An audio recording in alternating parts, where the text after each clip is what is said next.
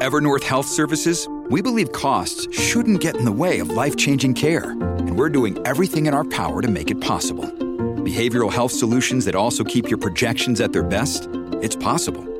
Pharmacy benefits that benefit your bottom line? It's possible. Complex specialty care that cares about your ROI? It's possible. Because we're already doing it. All while saving businesses billions. That's Wonder made possible. Learn more at evernorth.com/wonder. Another day is here and you're ready for it. What to wear? Check. Breakfast, lunch and dinner? Check. Planning for what's next and how to save for it? That's where Bank of America can help. For your financial to-dos, Bank of America has experts ready to help get you closer to your goals. Get started at one of our local financial centers or 24-7 in our mobile banking app. Find a location near you at bankofamerica.com slash talk to us. What would you like the power to do? Mobile banking requires downloading the app and is only available for select devices. Message and data rates may apply. Bank of America and a member FDIC. Your brain needs support, and new OLLY Brainy Chews are a delightful way to take care of your cognitive health. Made with scientifically backed ingredients like Thai ginger, L-theanine, and caffeine, Brainy Chews support healthy brain function and help you find your focus, stay chill, or get energized. Be kind to your mind and get these nootropic chews at olly.com. That's O L L Y.com. These statements have not been evaluated by the Food and Drug Administration. This product is not intended to diagnose, treat, cure, or prevent any disease. Welcome to the New Books Network. Hello, everybody, and welcome back to Scholarly Communication, the podcast about how knowledge gets known. I'm Daniel Shea, your host for today's interview with Pascal Patrick Matzler, Associate Professor at the Pontifical Catholic University of Valparaiso, Chile. His book, Mentoring and Co-Writing for Research Publication Purposes, Interaction and Text Development in Doctoral Supervision, was published by Routledge this year. The book is part of the series Routledge Research in English for Specific Purposes, edited by Brian Paltridge and Sue Starfield. Here's a pointed question. Why aren't more universities doing more to help students of science write more as they need to, more as they want to? There are some universities doing something to help students write somewhat as they need to be and somewhere like what they'd want to be, but I'm asking, why not more?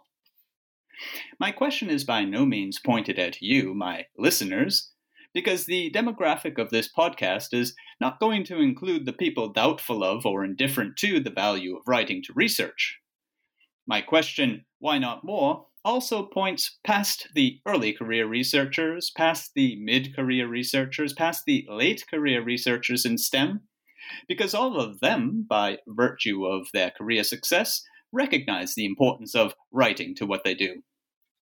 They know their science, and really, every position from postdoc onward is testament to yet another person's grasp of the science. People don't advance this far and not eat and breathe the theories and the data and the methods of their branches of science. However, the obverse is not likewise true, namely, that the people who finish their careers at a PhD are the people who do not grasp the science. Much, much more likely is that most of these PhDs, of course, do grasp the science and certainly would continue to eat and breathe it if only they'd been allowed to, if only they'd been able to. If a PhD hasn't led to a career in research, then very rarely is a person's grasp of the science the reason why. While sometimes it will be life in general that got in the way, very often it will be communication skills that got in the way. And so, it is not to the PhDs either that my question, why not more, is pointed. My question, I point at the administrators, at the coordinators of study programs, at the boards of trustees and other executives and leaders of universities everywhere. Why are you not ensuring that your universities do more to help students of science write more as they need to, more as they want to? Because it's in your hands. But, dear listeners, management and academia do not fall inside the demographic of this podcast. So the onus is on you to repeat and spread my question. And if you are a PhD, or if you are a scientist whose career has just begun, or if you are a mentor in the sciences, then the onus weighs heavier on you to point my question at your own management because you have the most to gain. because it will be your labs, your departments, your project funding that benefit most from universities finally acknowledging the place of writing in science, i.e., the center, and then acting on it. Point the question at the people who organize your studies or who administer your labs. It's a vital question, this question, why not more? And it's a question that I ask here at the start of today's interview because, in my reading anyway, the book by today's guest, Pascal Matzler, the book Mentoring and Co-Writing for Research Publication Purposes is precisely the sort of research which must precede any provision of more for STEM writers. We must first know what STEM writers are doing now and what they need to be able to do now and soon before we can begin to give them more. Mentoring and co writing for research publication purposes opens a real life view onto the practices of writing in STEM PhDs and beyond there in STEM generally. It's the career scientists who possess the ability to turn their research into publishable products. Even the degree of PhD is very often awarded according to a person's publication history. Imagine a student's publication history. But so it is, and so I think it should be. Because if later a lab team's two year project is riding on the acceptance or rejection of a nine page manuscript, then a PhD's education, nay, already an undergraduate's education, must include exercise in the craft of writing. Students need to be writing more, and they need to be writing more as they will be writing when they become professional researchers. This aspect of a scientist's education should be fit to the adage practice like you play, because you'll play like you practice. Every student needs to internalize the genre of the research article because it is in the assemblies of research articles and chains of citation and in the lists generated by search engines because it is in such displays of text that scientific fields advance and also measure advancement. Truly, every student needs more of this, and many a postdoc too. Nor do I expect that any senior researcher would scoff at the chance to write his or her studies better. Pascal Matzler's mentoring and co writing for research publication purposes, and the as yet thin line of research that Pascal's book continues, these works have made a beginning. And so I make my own humble beginning here too. I ask, why not more? Why? We are learning more about what is needed and what is wanted in STEM writing, so the time has come for the pointed question why not more? So, and to today's episode, Pascal Matzler and mentoring and co writing. Pascal, welcome to Scholarly Communication. Hi, Daniel. Thank you. Uh, I'm very welcoming of this book and this line of research, and I'm also very happy to see that you, give due place to methodology. And the methodology of your book is also what leads to findings that traditional, conventional text analyses have the tendency to miss or to simplify on. So, some of the greater findings in this book really come from the ethnographical approach that you take. And you give us an entire chapter with a detailed background as to the why behind your methodology and, and the how. I wonder if you could explore that for the listeners in sort of a brief overview. Uh, yes, yes, of course. Uh, now, uh, the first thing I have to explain that that this uh, ethnographic methodology, it it comes really from the research questions that I formulated. Like the main question that I had was really how do these students learn to write? Or how does a supervisor, what Americans call an advisor or the British call a supervisor, how do these supervisors work together with a doctoral student to actually write an article? Because I think we're all aware that a keyboard is only fit for one person. We haven't invented yet the multiple person keyboard. And so how do these people actually go about writing an article? And I actually want to go a little bit backwards to when I first became interested in in in these types of questions. When I was sitting in my office uh, as a linguist, and and I was friends with a computer scientist, and he sent a student to my office, a doctoral student of his, said, uh, and he told me, "This student will show me his first draft later today. Could you please have a look at it and give him a hand?" And so I received the student and I saw his work. I saw his first draft and I realized there were multiple problems in that first draft. And I knew exactly what it had to look like, but I didn't know how to get the student from A to B. And more importantly, I didn't know how my colleague would try to get the student from A to B. And that's when I became really interested in, in observing people writing and and talking and and uh, doing these things usually at the same time. And so i started to look for methodologies that could uh, investigate these sorts of actions. And I, I i was lucky because there's a currently there's a lot of development in this area academic writing um, is being researched more ethnographically now. The, uh, Brian Paltridge and Sue Starfield and others uh, are working hard um, on d- developing and adapting these uh, approaches.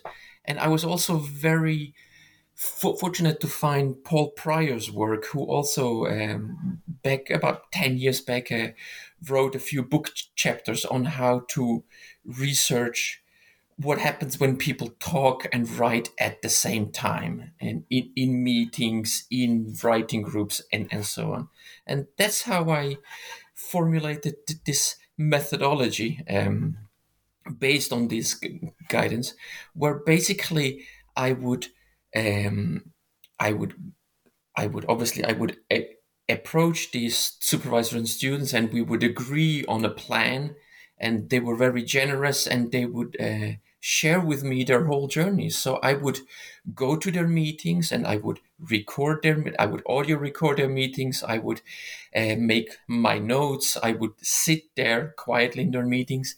I would also have interviews with them. Uh, sometimes after every meeting, so sometimes more sporadically. Um, I would also be copied into their email exchanges. I would get every draft and every feedback on, on every draft. And so I could really look at the unfolding of their of their writing activities and from different points of views, from from different perspectives, and then once these often very chaotic activities were over, I would then have the privilege of a PhD of having three or four years just sitting at my desk, transcribing and coding and reflecting and drinking coffee and reflecting some more to, to actually think about these things. And then go back and have more interviews and talk to them about my my interpretations and conclusions. So that's basically how the texture of my book began to develop. And as you said, Daniel, I wanted to to actually put all that into a chapter because I thought some people might want to do something similar. They might not just want my conclusions, they might actually be interested in replicating that sort of approach. So I wanted to sort of give a little recipe in one chapter. And I do hope that more people uh, do replicate that approach and in more settings. Um, you were in a setting which is represented by people in STEM actually publishing to receive their PhDs, so that their PhD is then an assemblage of then published uh, manuscripts with a beginning and an end. Um, that's not, of course, a universal practice. It's, it, I do believe it's becoming more widespread. It seems to have as I mentioned briefly in my uh, intro, a lot of sense for me because it brings the you know the budding writer of the STEM fields into contact with the work that he or she is going to be doing practically daily, isn't it? Uh, yes, of course. Uh, I think there's there's a definite um, there's a big difference between what we see in the sort of the science and technology setting that I research, because all my three cases were definitely in a scientific field. Uh, um, the first one was in earth sciences, which is mainly sort of sand dunes and, and marine currents. The second one was sort of in the in the neuromodulation of of muscle movements. The third one was computational chemistry. So all these are very um, uh, technical scientific topics. And of course, in the arts and humanities, we have quite a different model. But I do worry that some universities are actually trying to force the the degree by publication method uh, or route onto the arts and humanities. And then sometimes in the arts and humanities, you get journals that take a year in uh, in either publishing or not your sub- submissions. So I think there's practicalities there as well. There's limitations there. That uh, these people I worked with, they would usually expect the manuscript to be back on their desks within four to six weeks, and that's a luxury that we just don't have in our own field. I I, I think. Yes, no, de- uh, definitely. I mean, I had in mind the STEM fields when I said that I find that this uh, method of, of uh, publication to to PhD seems seems to make very much sense. Yeah, uh, but of course, as as you move through. The, of course, as you move through the social sciences uh, into the humanities, uh, this model is not going to translate very easily. I, I, I agree on that point for sure. Um, you i want to uh, just come back to something that you said as you were talking about the methodology and, and sort of the, the genesis of the uh, whole study that you've, you've performed here over um, a course of years uh, that uh, you saw this uh, computer scientist's paper knowing what it meant it was meant to look like but not necessarily knowing how to get the student from a to b I would describe this probably as the typical situation of the mentor in STEM. Uh, it, just because they are, I mean, this is almost a become a cliche in, in writing studies. Just because you are an expert writer yourself doesn't necessarily mean that you have uh, the reflective um, training to be able to pass on that knowledge to somebody else. Yes, it's it's it's something I. Uh, it's something I saw in these cases as well that that uh, very often the the supervisor would try one approach and maybe that wouldn't work and then he would try a different approach and then they would try a third approach and then somehow they would start to develop the manuscript and very often it's not entirely clear to, to, to the participants either like what exactly is missing here? Why is this manuscript not developing as we would like? And in one case, for example, um, in in my first case, the the supervisor first started attacking just at the sentence level, just m- moving the sentence around. M- maybe there was too much of a passive voice, or maybe the sentence was, was, was too long or too short. And then he moved on to the paragraph level. And then once he could sort of see clearly at that level, then he realized that in fact entire sections had to be rewritten, entire s- sections uh, maybe w- would go better in a different paper. Uh, entire sections were missing from this, this paper, but these were things that he couldn't actually see at the beginning. So first he had to wade through all the sort of sentence level language to then realize what was happening. And this in turn produced a lot of surprise and a lot of doubts in the student because the, the student would then say, hang on a second, but we already fixed that sentence and now you're throwing it out. What's happening? So a lot of these interactions between the supervisor and the doctoral students were not smooth and uh, and sort of streamlined at all. It was very recursive. It was very doubtful. It was very much backtracking. Let's try again, and this at the beginning seemed like a bug and then I started realizing very slowly that this was actually a feature, that this is how it's meant to be. And in that sense, I was like the doctoral student as well, who was sitting there and slowly learning hang on, writing is messy. Even if you are a professor, even if you are a recognized authority, even if you've run 50 experiments, writing is still going, to be messy. And that's a recognition that, that I made and a recognition that these students made as they co authored with their supervisors. I wonder though, I'd be the first to tell you that writing is messy, especially since, as my listeners will know, I, I, I, do most of my writing longhand, which means that it looks really messy as well. There's, there's, a certain level of satisfaction though when you look at a page that's just full of ink and scribblings and boxes and movements and so on. Um, but it can be scary as well. Uh, so I, am not putting into question at all the idea of writing being messy, but um, and this really gets to a general interest of mine that kept sort of recurring in my thoughts as I read the study. I wonder where would be the point of entry in all of this for writing professionals? Because these processes of writing and research that these uh, uh, STEM students and STEM professors are going through, I mean, uh, just if I consider the time that these researching and teaching professors spent at these meetings, helping uh, these PhDs learn to write, learn to communicate, learn to find their identity in the the field. All of that really just made me start to think.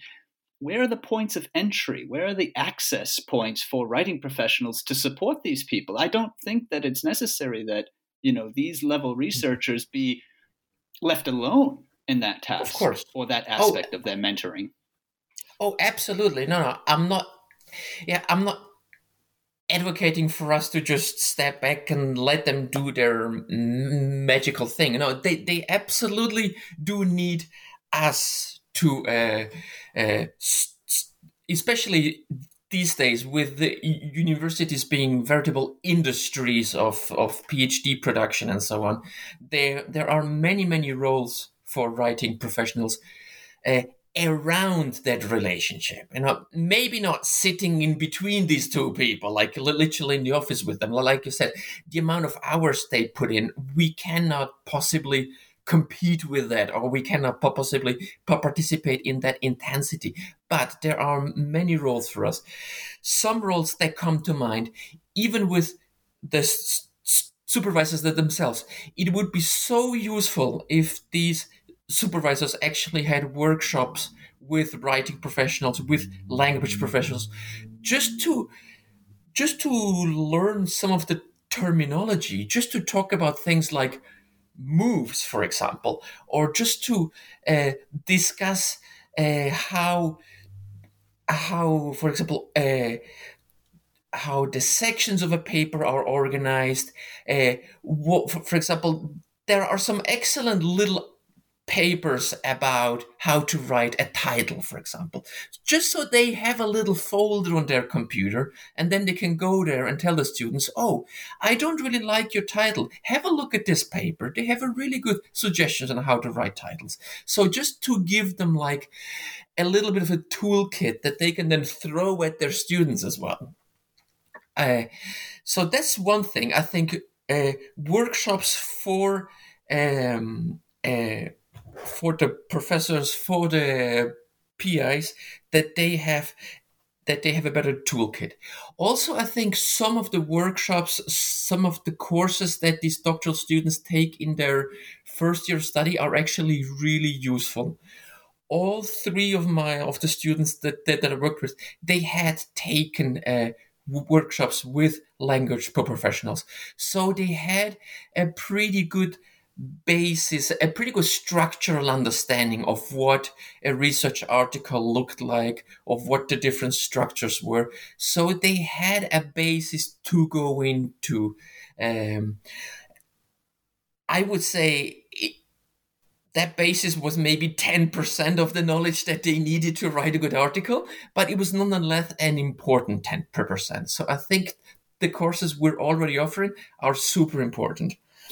And then, and this is probably where we get into a little bit of a problematic area, that all three of these people who appear in my book, they are, I mean, the three professors, they're amazing people because they welcomed me into their office for six months to just sit there and listen to all their problems and struggle. I, I became convinced that I was actually researching sort of an ideal scenario of extremely competent and extremely generous academics who are interested in writing and who also understand that this is a difficult topic and there are struggles. Around the margins of my activities, I came into contact with many other uh, doctoral students who told me about their own situations. And it's not always as fruitful as the as the examples that are in my book.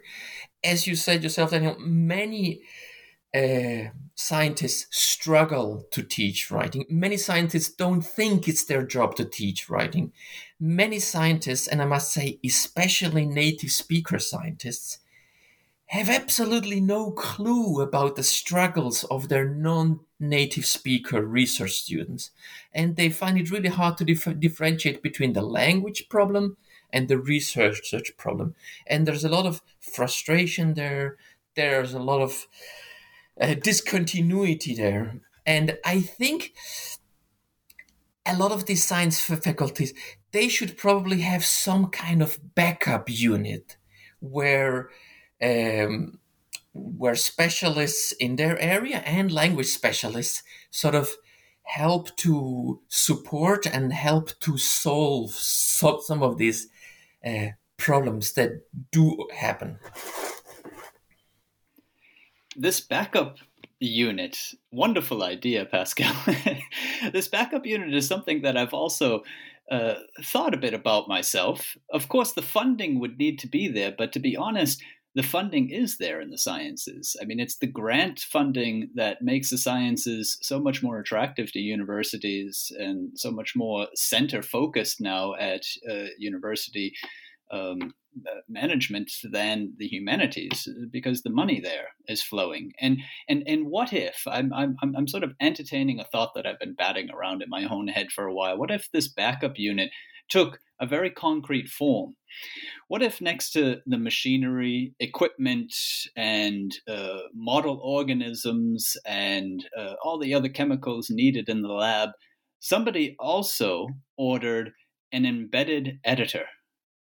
In other words, part of the lab team was an embedded language professional who was much like the study that you refer to as uh, inspirational for what you were doing by uh, Bruno uh, Latour, um, where they, for years, they lived in the lab. I mean, I, I, I, see, I see this. I didn't know Bruno even in the um, uh, even was involved in some of the experiments apparently as a lab hand. but I mean, that's that's that's jokingly not. That's not what I mean. What what I'm trying to say is that it, it it why isn't it possible that um, we recognize that indeed the PI you did have exceptional PIs, I do believe there, um, but that the PI's main responsibility is indeed not the writing. It's partially the writing, but the support that he or she will need will be the kind of support that any leader of a large group with multiple responsibilities and multiple tasks is going to need. And one of those areas is the written product, and that's where the embedded editor would come in. Of course, yeah, yeah. It's it, interesting. It's interesting that you that you mentioned the the large research groups. I think if if any of your listeners, if, if there's any PhD students or prospective PhD students who are li- listening to this podcast and they're l- looking for an angle that I did not look at. In fact, I didn't really look at large research groups. I had contact with some large research groups, especially in biomedical sciences, but uh, I struggled a little bit with the um, with the ethics required to actually. Uh, embed myself in this large biomedical re- research group. Uh, so I actually researched more the little teams where there's one PI and one doctoral students, and they work as a pair. What I would really like in a follow-up study is to actually look at these larger groups where maybe even an undergraduate student uh, runs the experiment and then the master student tabulates the result, and the first year doctoral students write the first draft, and the final year doctoral students uh, checks and edits that draft. And then it's only the final year doctoral student who actually goes and talks to the PI once the PI returns from one of his conferences occasionally and has a look at this draft. Because I have a feeling that the dynamics there are very different. They probably produce these uh, articles a lot more smoothly. But I also have a feeling that maybe the junior members learn a lot less.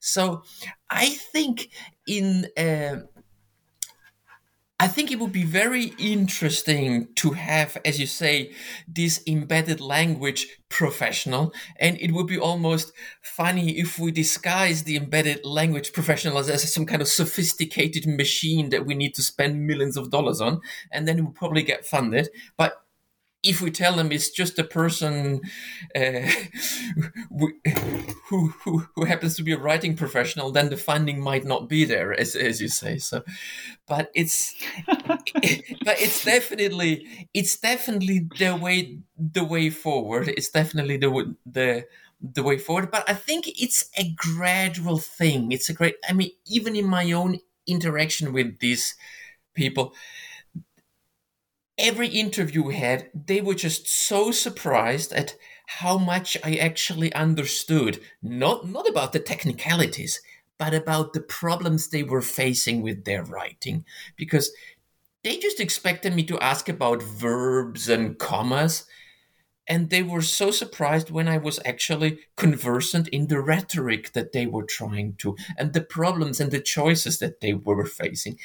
I think a lot of people in, in the sciences are not actually aware that we have these research traditions that we have like you say that we have Latour and Woolgar and we have these methods and we have this body of, of literature already at our disposal i think as language professionals or as linguists, I think we haven't actually knocked enough on the doors of the science and technology faculties to actually offer our wares.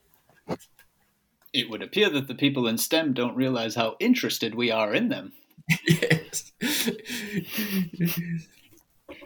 and, and, and I mean, we're interested obviously for professional purposes being very interested in communication, but I'm sure there's a large uh, contingent of us, I count myself amongst them, who are interested for, um, I don't want to say idealistic reasons, but certainly uh, involving some sort of values or beliefs in the importance of science and the importance of it working right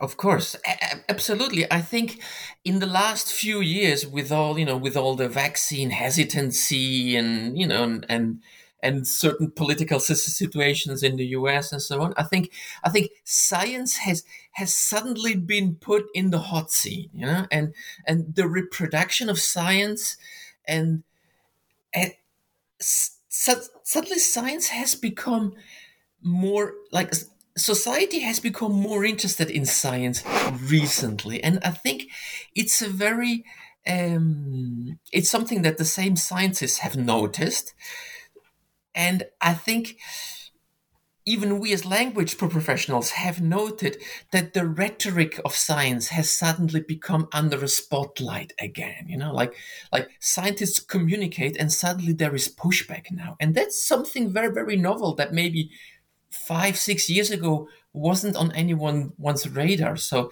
that's an interesting development. And I absolutely share this idealized vision that you have. For me, maybe the most beautiful aspect of of my years that I spent with these people was just seeing how how scientific knowledge is is gained, how it is reproduced, and and how new scientists are born. Sort of, sort of how these students become uh, reasoning and arguing scientists and how they develop the, these notion.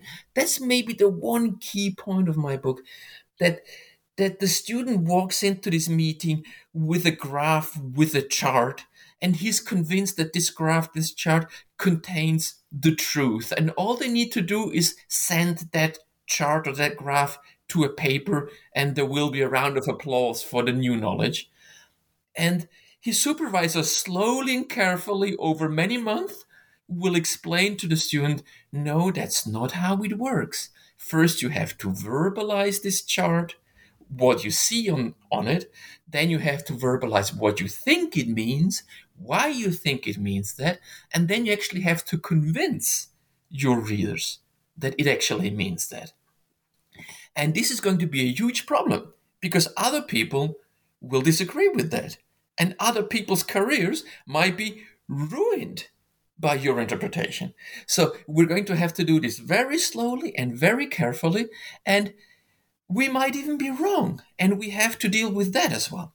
So there's this very slow uh, awakening of the rhetorical persona in the doctoral student over the course of writing this first research article. And that's probably the the idealistic aspect you know that you mentioned that that i also witnessed it, it, it puts me in mind of one of the episodes um, the book is just loaded with detailed looks at what these mentors are doing and how the ment- mentees are taking it up and uh, bringing it forward in their own ways. Um, we have throughout uh, quotations from the actual meetings. Um, we have dialogue. We have um, drafts of the papers. We, we have computerized images of the meeting rooms. Um, we really get to know these six people.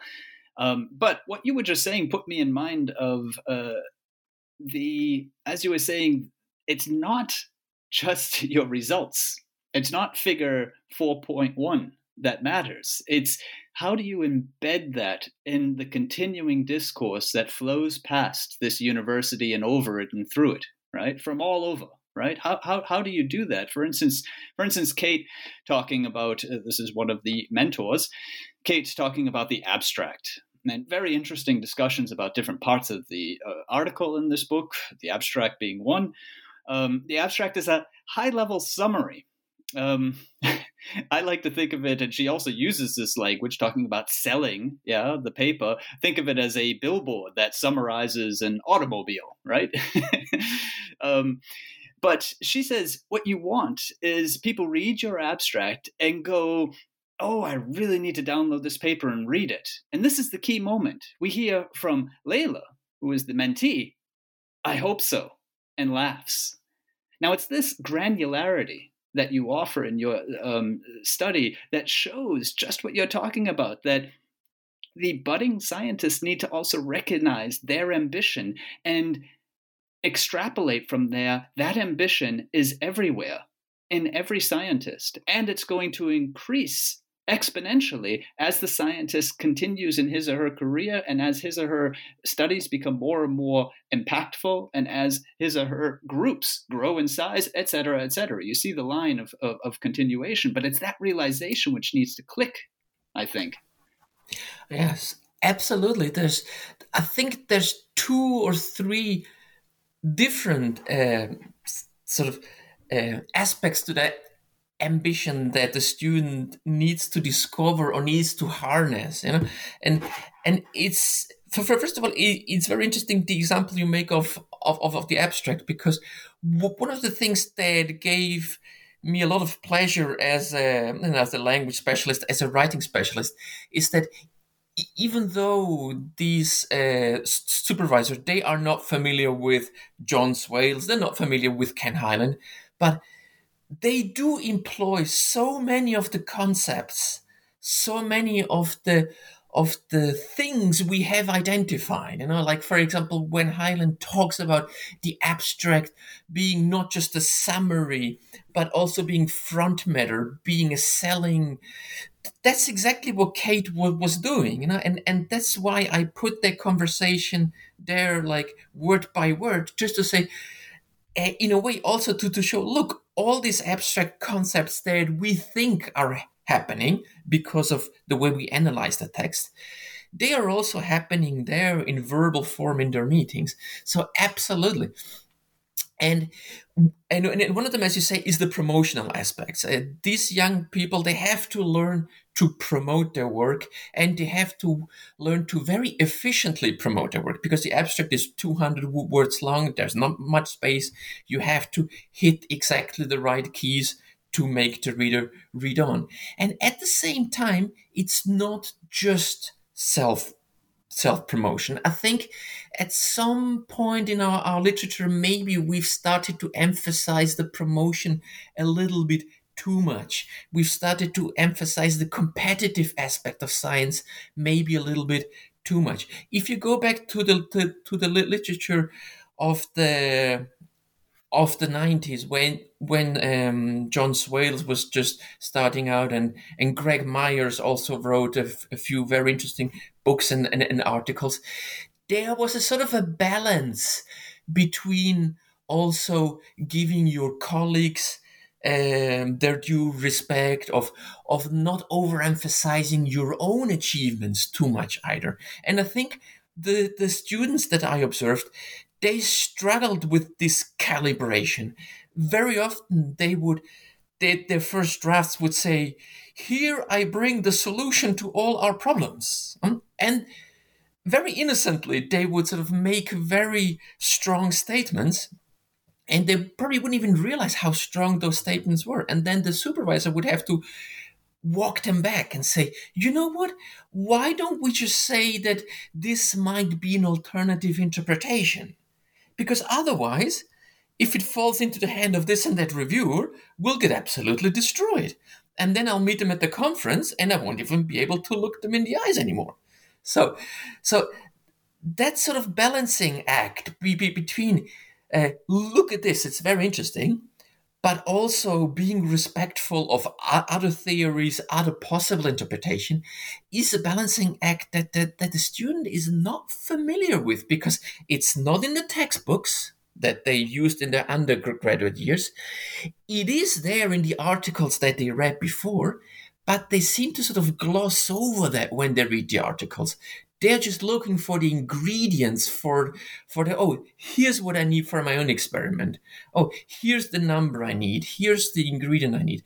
But they don't seem to read a student doesn't seem to read the article as a rhetorical machine until they actually have to write it. And then they realize that there's this other aspect to scientific communication when you need mealtime inspiration, it's worth shopping Kroger, where you'll find over 30,000 mouthwatering choices that excite your inner foodie. And no matter what tasty choice you make, you'll enjoy our everyday low prices, plus extra ways to save, like digital coupons worth over $600 each week. You can also save up to $1 off per gallon at the pump with fuel points. More savings and more inspiring flavors make shopping Kroger worth it every time. Kroger, fresh for everyone. Fuel restrictions apply.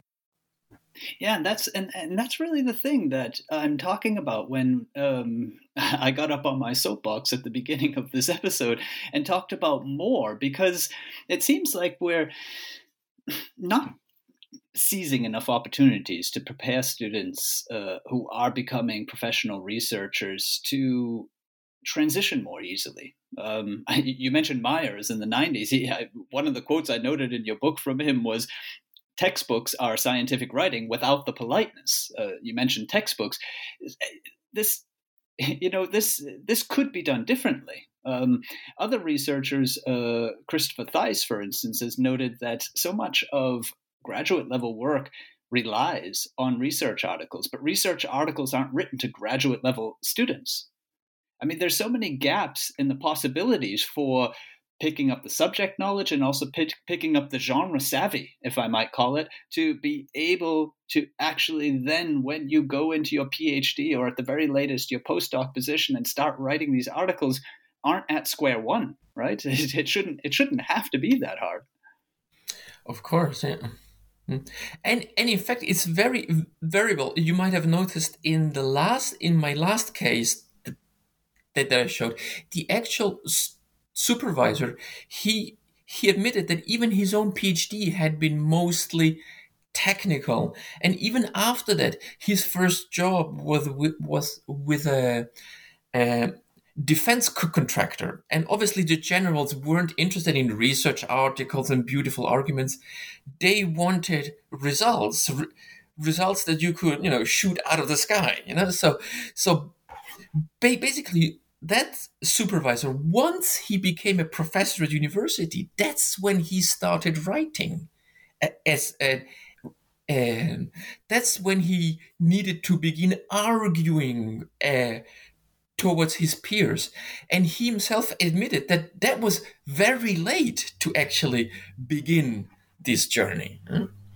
So, uh, absolutely, it's perfectly possible for students to slip through the nets and end up with a PhD in hand without having developed uh, their rhetorical, their uh, genre savvy, as you call it.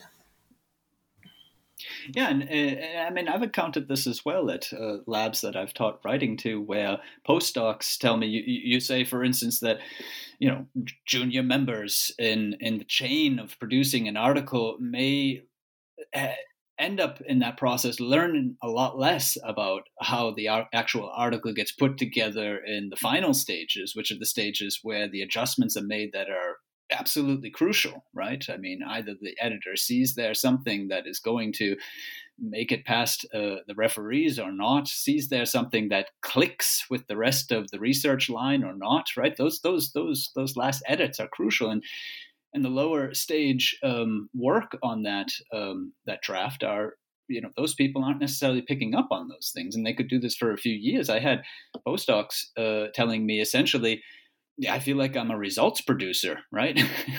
I'm, it, it, they all get swept up off my desk and then put into the final article. I'm not, I'm not participating, and I know I need to, right? So, um, and and and this is what I meant to to, to just maybe hammer a little bit on this this this sort of idea I have of mine about the about the embedded editor. Um, this uh, this person could certainly do very good research, as you suggested when I mentioned it before. But I would say the principal aim would be uh, to to be the person in the research group who is aware of the writing that's going on, right? I mean, if you've got a go-to person who is also caught up on the science, yeah, not entering it from you know Mars, right? This person is clearly not going to be you know able to contribute ideas although you'd be very surprised you know what a stupid question can actually get in motion for people who are expert at things uh, because they maybe miss the stupid question but that aside um, the, the point is is that somebody has their eye on the entire team on the entire text on the thinking and writing that's going on and is there as the go-to person mm-hmm. you know maybe one of the solutions here again going much further back, uh, in a previous life, uh, I say jokingly, but back in my early, early 20s, I was uh, I was an architecture student in England. Uh, I, I was hoping to be an ar- architect back then, and and I did my undergraduates and I finished my undergraduates, and then I had to go and work for an architectural practice because uh, in, in England the, the, architectural profession is still very much sort of arts and craft based, sort of apprenticeship based.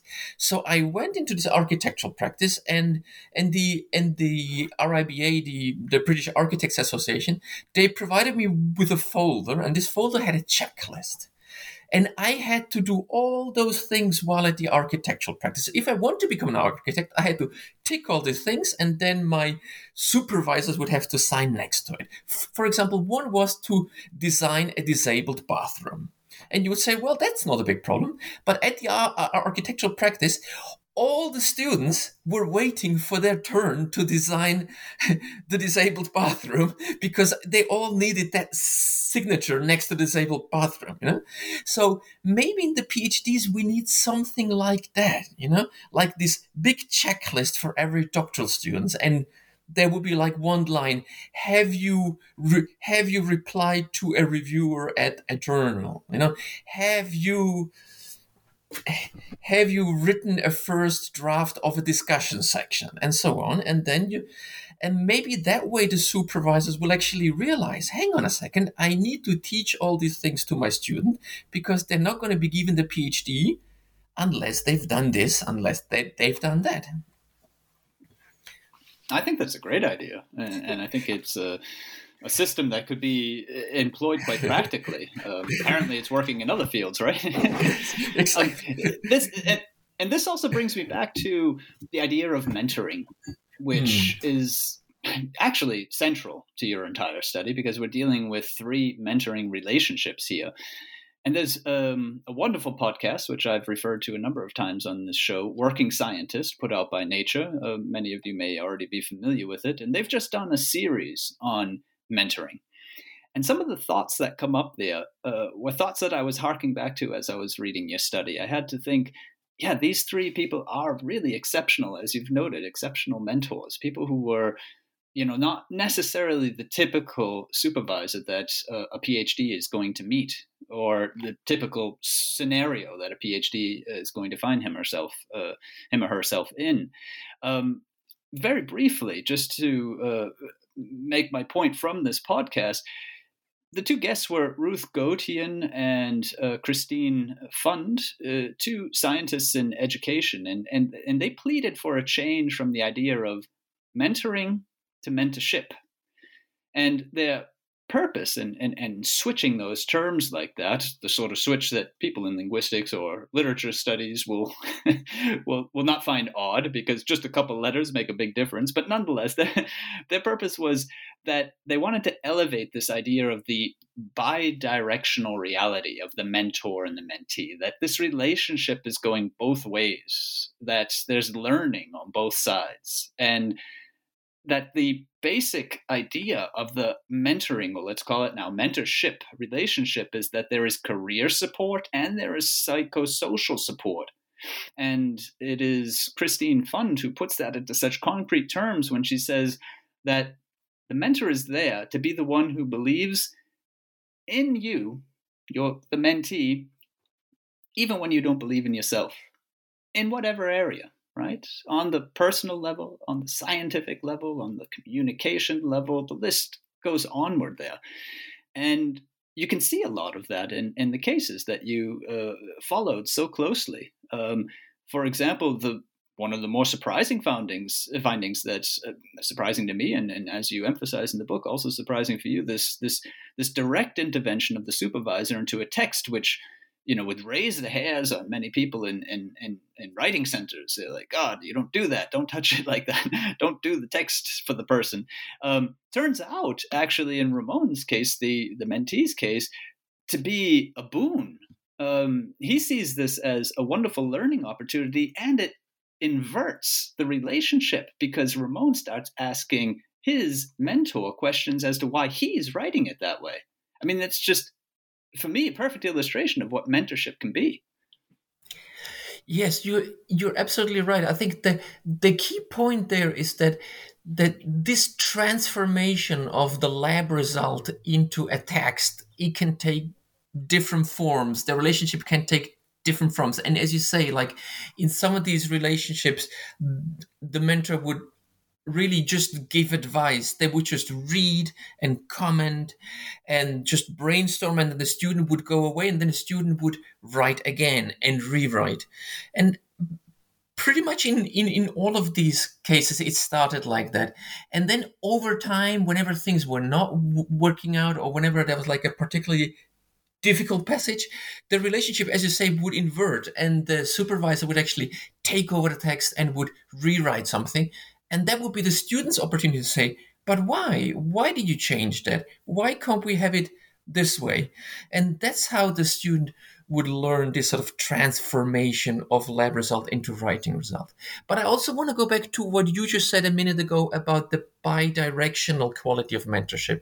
One of the beautiful things here is that one question that I had was why does the supervisor spend all these hours? These are extremely busy people. They have huge bags under their eyes. They live on caffeine.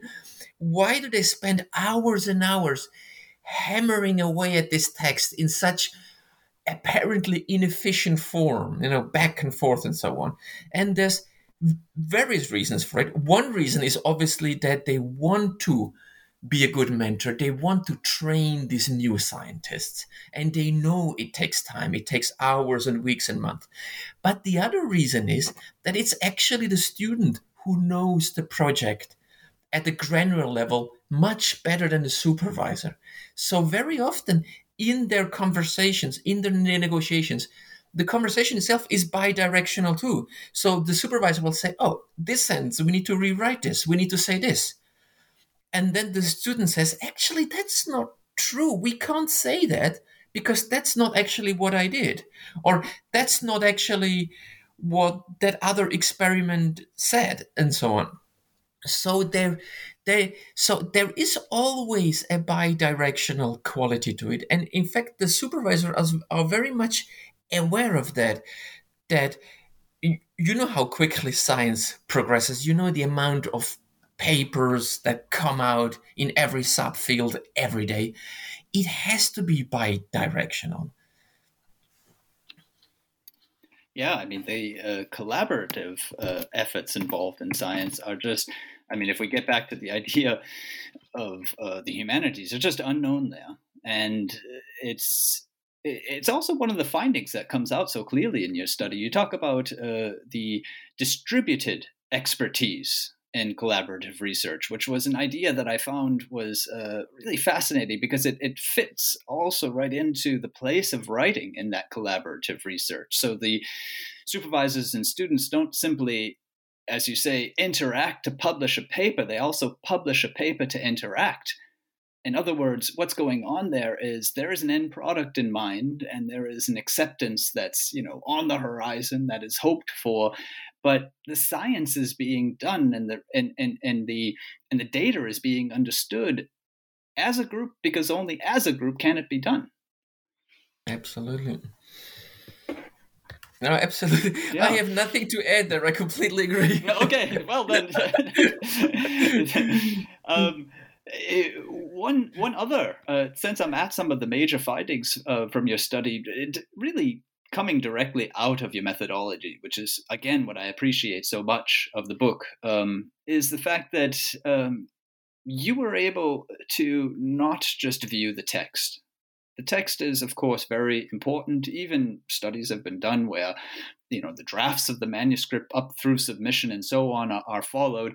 Um, but you were able to follow the whole other aspect of it around the text. You, you call it, for instance, in, in one area, the research talk and you've got the research writing and the talk around it. And one of the most fascinating aspects there for me was it was through the research talk being translated into the research writing that you could literally talking about these these beginning scientists these becoming scientists literally observe the process of discoursal or disciplinary identity formation.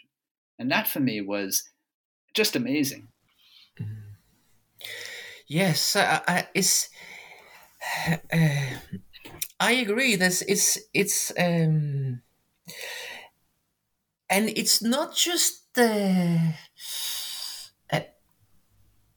i would say for me there the most fascinating aspect is that very often that even the supervisor as a scientist they are amazing risk takers like you know they they have these results they have their research talk you know they they completely agree with each other. Yes, they, this is exactly what happened in the experiment. Yes, now we're going to write it. And they're so optimistic. And then half an hour later, it's chaos and despair because they've started to write it and they started to pull out some other papers for support. And hang on a second and, and let me check this. And then it's the oh no moment. And, and then 10 minutes later, there's an oh yes moment and at the end of one hour of very chaotic editing, they arrive at something that they hadn't imagined an hour before. And very often, the conclusion is you need to go back to the lab and check this again. And you need to go back to the lab and run this new experiment. And this happens now more and more because they actually, many experiments these days are computer based. So the student he, he doesn't need to order new lab equipment. He can just change the script and press enter again, and then he's back a week later with the new results. So, so this sort of um, it's it's the this, this sort of the if you say that that the student acquires this scholarly identity, it's a very painful acquisition of the scholarly identity. Okay, like um, they don't just choose a persona. In a way, their their field, their results, the discussions that are happening in the field sort of choose the persona for them. You know, they are sort of molded by what one of the supervisors called one year of blood, sweat, and tears. They are molded into this rhetorical persona that they end up with at the end in, in, in their articles.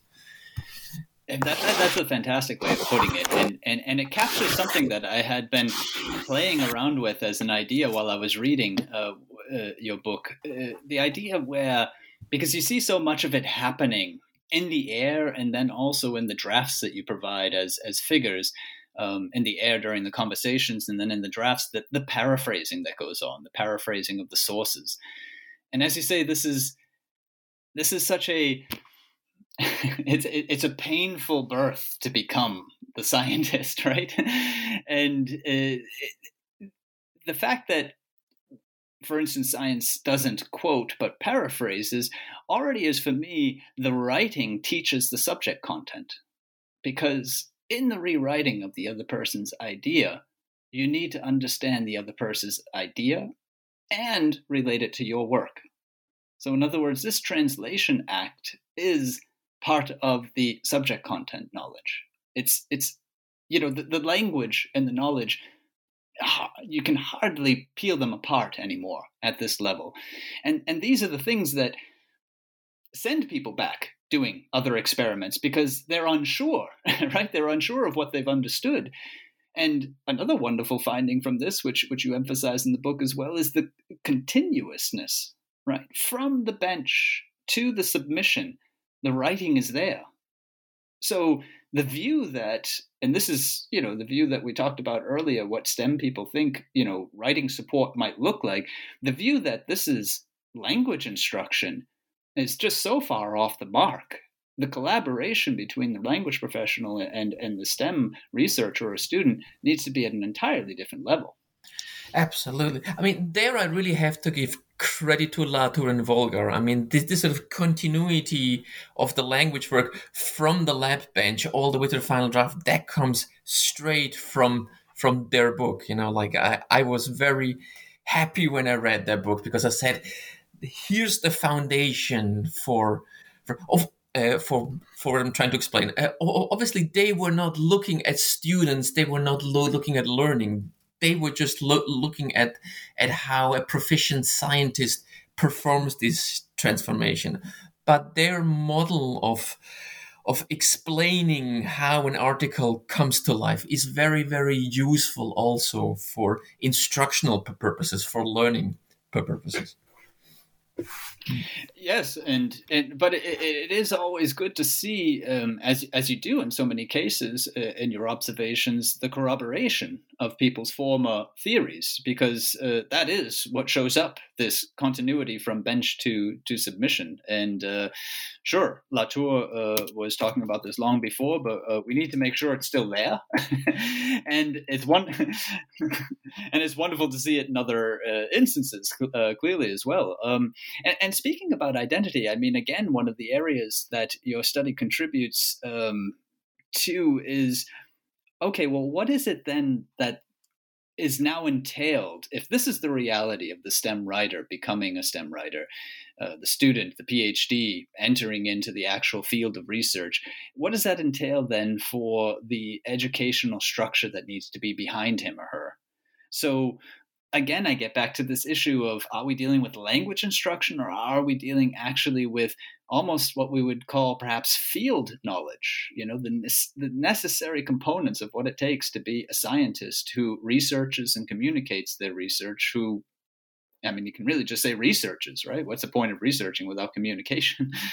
Of course, no. That's an absolutely key point and that's and that i noticed very early on and then i kept developing this idea that always the student was always the student would walk into the room with their results and they would always argue from the point of personal conviction. Like oh i'm convinced this is happening. I understand this now. I know what i found. And they would be happy with that. And the and the supervisor would always say but we need to convince others. We need to explain it to others. We need to convince others. And the supervisor would often model the responses of the reader to the student. He would always say but if you say that then these other people will say this but they will not believe you. They will have these and these doubts. So the student is very much an innocent scientist an innocent scientist who looks at the stars and finds something and is just happy with that knowledge, with that knowledge that he or she gained with for themselves. And they pretty much just want to get it down on a page and then run to the next experiment. And it's always the supervisor who needs to slow them down and says, No, now comes the difficult part. How do we convince the rest of humanity that this truth that you found in your heart is actually worthy to you know get into a textbook eventually so absolutely i would agree with you that it's not language it's an integral part of their science that has just been miscatalogued as language problems when it's actually not. It's an integral part of doing science. Yeah, and it shows up in uh, the sorts of troubles that the PhD students have, um, as as you make clear that their struggles are very often far less with the form of the research article and more encoding the research content so that it gets read. Um, the Chicago uh, writing program, for instance, often talks about this this disconnect between the writing to think and the writing to communicate. So this idea that clearly you can write your lab notebook, you can write your first draft, and it makes sense to you, but you yourself as the writer are getting in the way of your readers. They're literally not seeing through your prose to get the idea as it belongs to the community. So that that would appear to be the bridge that needs to be crossed. Absolutely. Absolutely. Again, one of those. yes, uh, uh, I, I, I, I, don't know where else uh, to go because if I start another topic in this book, it's just there's just so there's just so much. Um, I, I, I really uh, encourage readers, uh, listeners, to go out there and and and read this book if if you care at all about how mentoring in science works, how writing in science works um, this is the place to start. I suppose, um, Pascal, uh, having been so generous with your time, I, I, I would like to wrap up uh, though with with one last question, and and it, it, it really gets back, I suppose, to this issue of what is it that a language professional will, let's say, if we follow up this study, your study, with with more and get a, a, much clearer picture of what it is that's happening in STEM, what is it that a language professional is going to have to bring to the lab, or if they accompany people out into the field, to the field to really assist them getting from graduate work to postgraduate work and into their first positions in research institutes? yes, I think one thing which well we already talked about a few things that before about a few things that language professionals can do for um, the the science community the or the the, the doctoral studies community. I think one thing that maybe i haven't mentioned before is that just to bring in these truth this hard truth about just to just maybe you know, sit down with uh, beginning doctoral students and their supervisor, maybe very early in the process, and just and just bring this difficult me- message that uh, there will be suffering. You know, there will be suffering. There will be disagreements. This is not going to be easy because it has never been easy, and but there but that there is a light at the end of the tunnel and there And there are all these resources from the language professional themselves to other um, to to uh, other students who are maybe a little bit ahead to the to to some um, unknown capacity of the supervisor themselves who maybe haven't self-conceptualized as a writing mentor sufficiently yet or even to external um, teachers.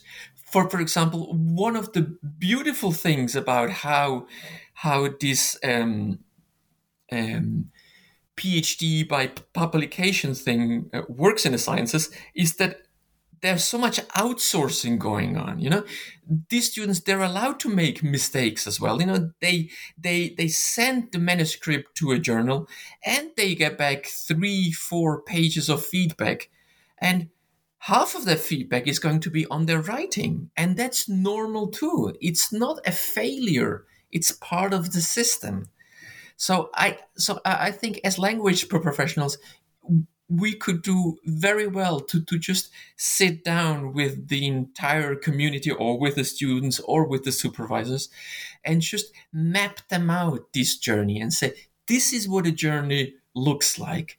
This is how much writing is actually performed here by all these different people. And this is how these students need to grow as writers over three or four years. And that we will be there for them uh, uh, along the way as well. I think that's wonderful. I mean, that there are hard times to come, and that the, and, and, that that is part of the normal process. That emphasis on that is, I would say, key. I wonder if we couldn't. Uh, this is something I've brought up in other discussions. If we couldn't also succeed in passing on a sort of enthusiasm for communication and I would I would find the seed of that in making clear at the same moment that hard times to come is also that and that's part of the research right? So the obtaining of data the data analysis the designing of experiments the writing these things down in your lab notebook the formulating it reformulate it as much as much as a one line can be drawn around all of these activities especially where so many as you as you say and, and, and also prove in your study so many young researchers are keen to research right? The more we can shift or, or move closer to that research activity the actual writing perhaps we can raise that level of enthusiasm for what it is that they're doing in that moment then yeah, yeah, absolutely. Maybe I should uh, rephrase the hard times and call them enriching times are ahead. You know, you know sort of, oh no, they're hard. They're definitely hard. There's no, there's no need to downtone that, but but add on, add on the yes. other message and as you say, we need to sort of uh, overcome this sort of disconnect between the non-writing and the writing part. To to just have the students be much more comfortable shifting into writing, uh, to write more more more frequently, to just write more naturally, to not leave it until the last possible moment. You know, that's that's something that we can definitely contribute to. Mm-hmm, mm-hmm. Well, thank you very much. Uh, that is uh, Pascal Matzler and his book, Mentoring and Co-Writing for Research Publication Purposes, is out now with Routledge. I'm Daniel Shea, and this is goodbye from me to Pascal. Goodbye. Th- thank you, Daniel. Goodbye. And this is goodbye to all of you. Bye bye, and until next time here on Scholarly Communication.